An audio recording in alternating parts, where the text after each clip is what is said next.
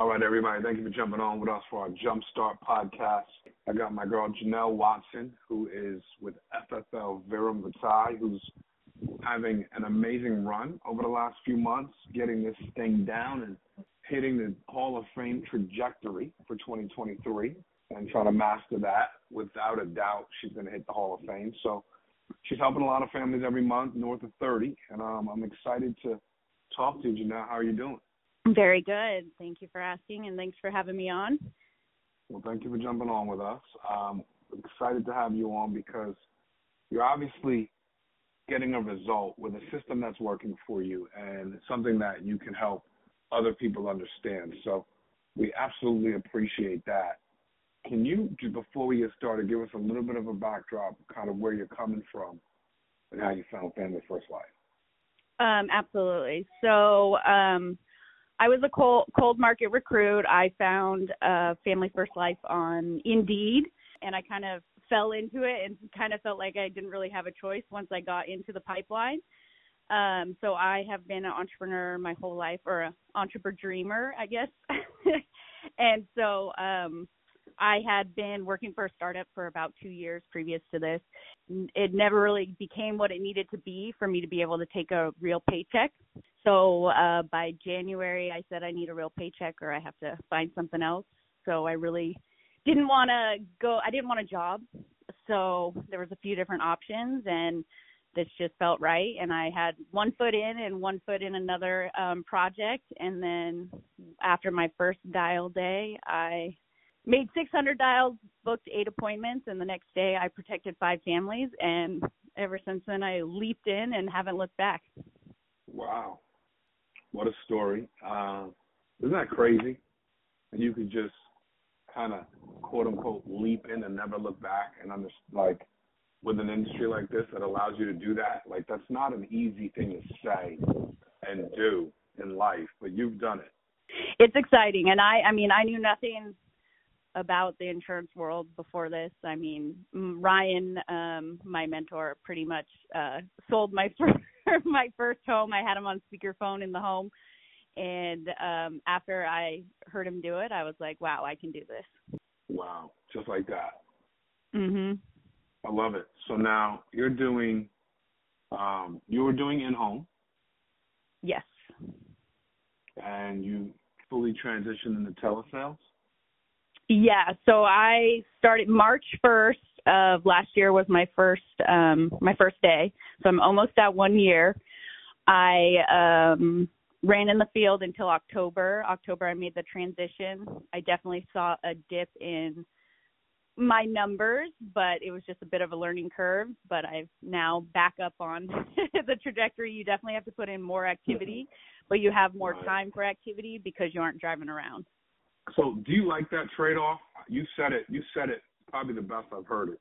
You definitely have to put in more activity, but you have time for more activity because you aren't driving around. Do you like that trade-off? More activity versus driving? So yes and no. I don't know. Sometimes I feel like I should go back in the in the because, yeah, because I am. I'm working harder. I really am, and um, I loved being in the field because there was. I love being with people and that face to face. But you just have access to more people when you're virtual because, like, I start my, my day starts at six a.m. I mean, I'm on live dials um, six a.m. and I start in Virginia and South Carolina in the morning, and then I work my way to Arizona and I work through the time zone. So it works in my favor in that way. But I do I miss the field. I don't miss necessarily driving around, but I miss the face-to-face. Okay, so let's get into it a little bit. You, you know, you're having success. Can you talk to us a little bit about your transition into purchasing leads and what that was like for the first couple of times? Like, did you see it right away, or was that a challenge? Um, so I, like I said, I've been an entrepreneur, so I have invested a lot of money into a lot of things that have gone nowhere. I always tell people I've made a lot of very expensive mistakes, and I always look at that as my business education. And um, so in my head, I kind of, obviously going through the boot camp and whatnot, I had made up in my head that I was going to invest one thousand dollars into this and I'd see what happened.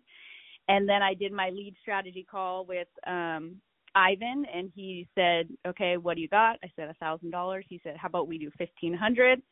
I said, okay. And we just went for it. So, and I obviously got a huge R O I on my first lead spend, and I mean, because I ha- I invested that much to start, I think that's why I really had good results from the beginning, because I started out with some good leads and um, a lot of opportunities. Wow. And you you had success right away? Yes. Yeah. I sold my first my first sit.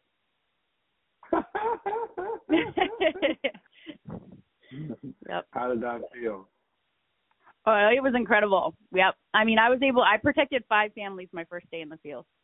That's amazing. Yep.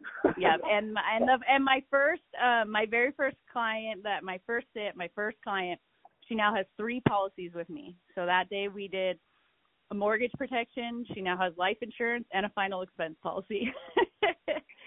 Good job. You ain't playing no yeah. games. Yeah. Families. Okay. Exactly. So, cool. And you had success coming out of the gates. Um, as you started to transition from in-home to telesales, how was that transition for you? Was that uncomfortable, or was that as seamless as well? Um. So it, a lot of those obstacles are in your head, or at least they were for me, um, feeling like it. It's only weird if you make it weird. Um, and I think that that's kind of the, we were told like, oh, it might be hard to get the Social Security, banking info, all that over the phone, but it's only weird if you make it weird. And if you act like you've done it a million times and it's what everyone does, then it just seems so natural. And so I think it's getting over those own, those own obstacles in your head. And then also, like I said, you're, you're working harder, like booking thirty appointments a week is no longer enough, because your no-show uh, rate, it's a lot easier for someone not to pick up your phone call than it is for them not to answer the door when you're banging on it. So, um, and then making sure you um, you really so- solidify those uh, appointments so they show up is definitely something that I had to work on, and and it has. I mean, now I'm I think I'm back to the level I was, um, but it's definitely easier in the field, and it's easier to um, build emotion in the field as well when you're face to face. I get that totally. Getting off and transitioning into telesales, now you have a rhythm. You know, talk about some of the, talk about some of the practices you're doing to set yourself up for weekly success. What can new agents take from some of the habits that you created that are generating a constant activity, workflow, and success flow? Um, yeah, absolutely. So consistency is the key, consistent lead flow, because if I have leads, I'm going to work. And so that also is one of my struggles, is making sure my leads, I have enough leads. Um, and so when the mortgage went, took a little bit of a dip and my, I started getting less mortgage protection leads, I had to start supplementing with uh, final expense. And so it's just making sure that I have enough leads. So every dial day I have enough opportunities to book enough appointments to fill my schedule um, to be able to run enough appointments. And then, um, yeah, and now I it also gives me time to um, recruit and train new agents. Fantastic. And you're you said you're booking um, – You're booking every day, running every day? Yes, yeah. So I dial mostly on Monday and Thursday, and then I dial in my white spaces, and then I book um, same day and next next two days and fill it up as much as I can. I try to have try to have no white spaces, because then you, you get out of the rhythm. The best, I forget who told me this, but the best time to sell a policy is right after you sold the policy. Makes sense. Um, can you talk to us a little bit about your phone, your phone script, um, and how you're getting people to show up for these phone calls? What, what are you doing to to uh, solidify that? Yeah, absolutely. One thing that I added in at the end um, is I say to people, I just kind of say, now out of uh, respect for me, Mark, uh, make sure you have your phone by you, um, set an alarm, um, whatever you need to do to make sure that you get my call out of respect for myself and the other families that I need to help, because they do have me seeing a lot of families here, um, and I don't want to waste my time or your time. And I feel like throwing that word respect out there really humanizes you and makes them realize, like, okay, like, I just scheduled this appointment with her. Now I better show up, um, because otherwise it, it like you're ruining it for other people and you're being disrespectful to me. Yeah. That's definitely good. Like, don't be disrespectful to me now. Yeah. So, because I, hey, I mean, I would get mad. You said the tone right there. You said what? You would get mad? Yeah, I was getting mad because I was getting no-showed like crazy, and I was like, why aren't people showing up? And it was because I wasn't, I wasn't making it important. I wasn't putting that sense of urgency and making it a serious appointment. That's very interesting. So um, I love that approach and your ability to get. Now, what is your show ratio with with that with, with some of that there? So my show ratio, I would still say, is between fifty on a good week, sixty percent. I mean, they're still okay. still not not as good as it could be, but um, in on the phone it's so easy. But a lot of times I will say people are rescheduling. They aren't necessarily just full blown no showing. They will reschedule. And so I think that that, I mean, that's pretty, pretty good. But now I, I've learned to overbook myself. Good for you. Um, yep. It makes sense. Keep everything on, on the, uh, keep your ratios as high as you can get them. How many appointments yes. are you generally booking a week right now? Um, so right now I'm trying to get my lead flow back up, but minimum, well, so my month goal is one hundred forty appointments a month, um, is the goal that I set. And then obviously I try to do more. Some weeks I get more, some weeks I get less. Um, but I try and set that larger goal so that my schedule's a little more flexible. Wow. That's a lot of appointments. Yes, sir. Lots of families to help. Make it count. Make it count. Now, um, do you find yourself doing, how do you handle a, a spousal situation through a telesale um, where there's a husband and a wife? How do you make sure they're both there, or are you closing without the other one? What are you doing if that's happening? Um, just some nuggets and tips that, that people can run with. Yeah, so I typically always try to make sure they're both there, even if we have to three-way do a three-way call. Like, I've done quite a few of those. Um, coordinating schedules, it's hard. A lot of times you can typically get a Saturday where they're both available. Um, but I try really hard to work around their schedule.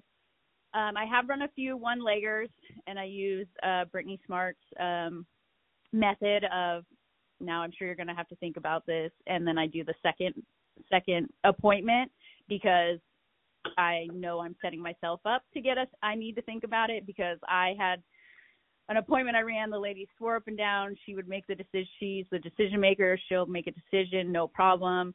So I sat this one-legger, and then, of course, I gotta, I'm going to need to think about it. And I was like, you literally told me that you could make a decision. Think about it from um, your perspective. I mean, would your wife um, be upset if you made a financial decision without her? I'm not even devious. I'm serious. Oh, my gosh. I can't. That's ridiculous. Say it again in the same tone in which you said it. But I'm I'm serious. I mean, that's how that's my perspective, and so I feel like that is um, the the thought process behind it. That's brutal. But but you know what you just did. You know what yeah. you just did, and that's now I've been in these positions many times in my career. But it's usually to the man, um, you know, because, you know, they, they're the, they try to be the macho person in these mm-hmm. situations. Um, I can't do it the way you just did it.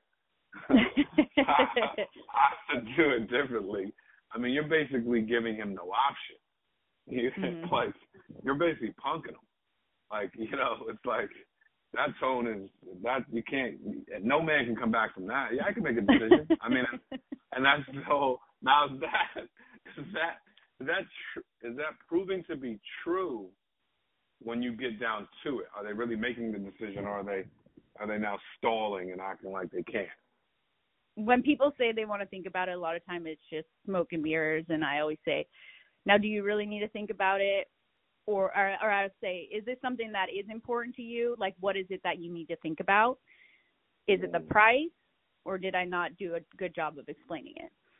Um, because it's typically the price, or they just don't want it and they don't want to tell me no.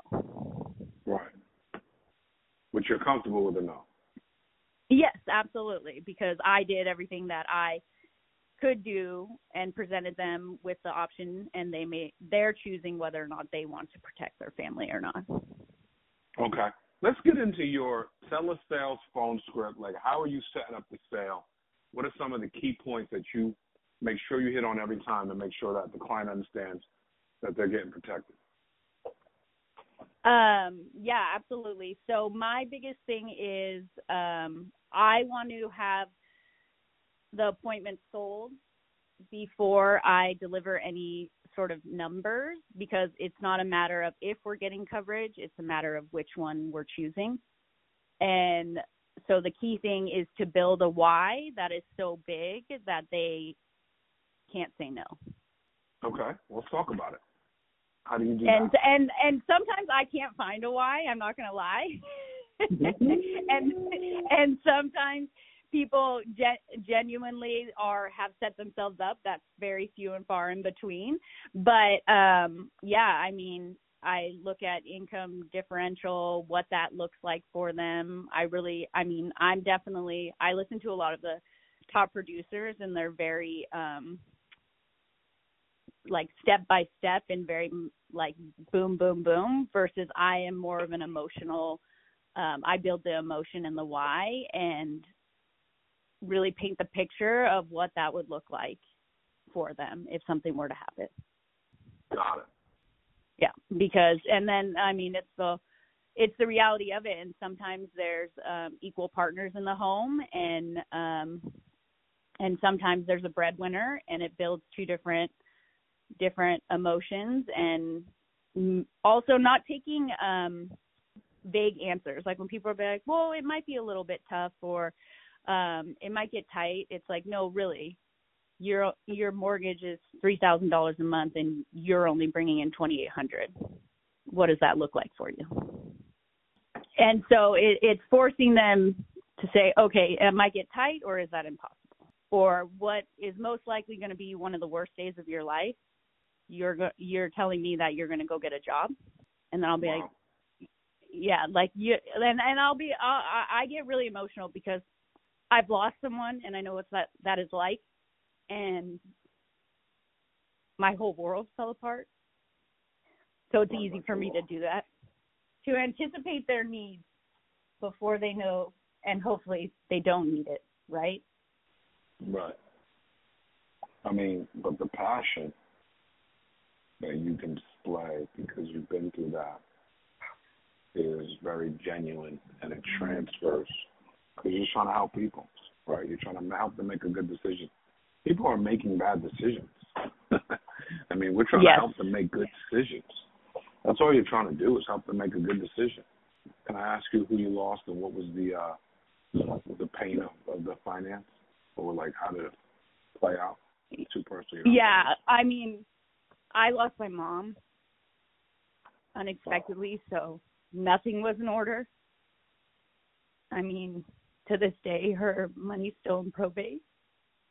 Wow. Do you share that story in, in your appointments? When when it's appropriate, I do. Absolutely. Mm-hmm. Yeah. Um, I mean, I can only imagine the pain of that. Uh, so I do, you know, definitely uh, apologize for your loss. Um, and what we do is real, you know. What we do is really real, and think about what you're saying. You know, nothing was in order. Everything's still in probate. Like, this is painful stuff, you know. Um, mm-hmm.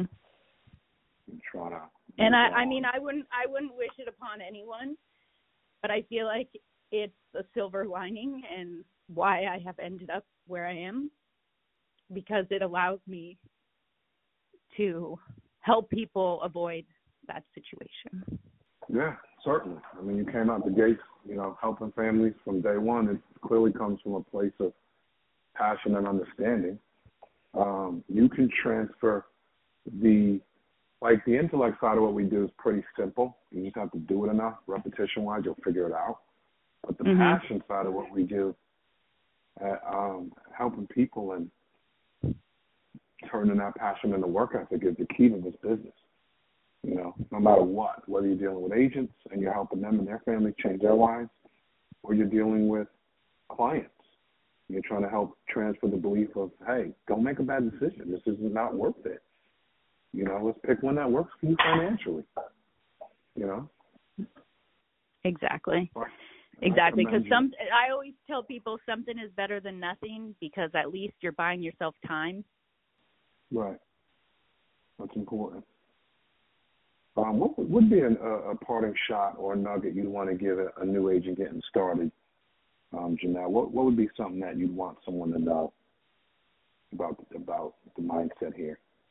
I mean, consistency is the key. Like, your numbers will equal will eventually equal out. Like, you have good days and you have bad days, and you gotta just just keep swimming is what I always tell myself, because some days you feel defeated, and um, and you just have to keep keep on going, because eventually you'll find a family that wants your help. And yeah, I mean, sometimes you get all your no's in one day, sometimes you get all your yeses in one day, and and it just, I mean, it's a numbers game. But I think that um, I mean, what we do is very simple. It's, I mean, it is hard work, but it's very simple, and consistency and activity, I think, is the key to everything. I mean, there's not, there's not much to it. You just have to do it. I mean, I like that. I like that. Okay. Well, thank you so much, Janelle, for getting on with us. You're off to a fantastic start to your career. twenty twenty-three is going to be epic. You will make the Hall of Fame. And I'm excited about your trajectory here. Um, you know, you have an awesome spirit, and uh, you're backing it up with work ethic. So keep doing what you're doing. You're helping a lot of people. Thank you. Absolutely. Thank you. Well, God bless everybody. Thank you for jumping on our jump start. Thank you, Janelle. We appreciate you. God bless. Thank you.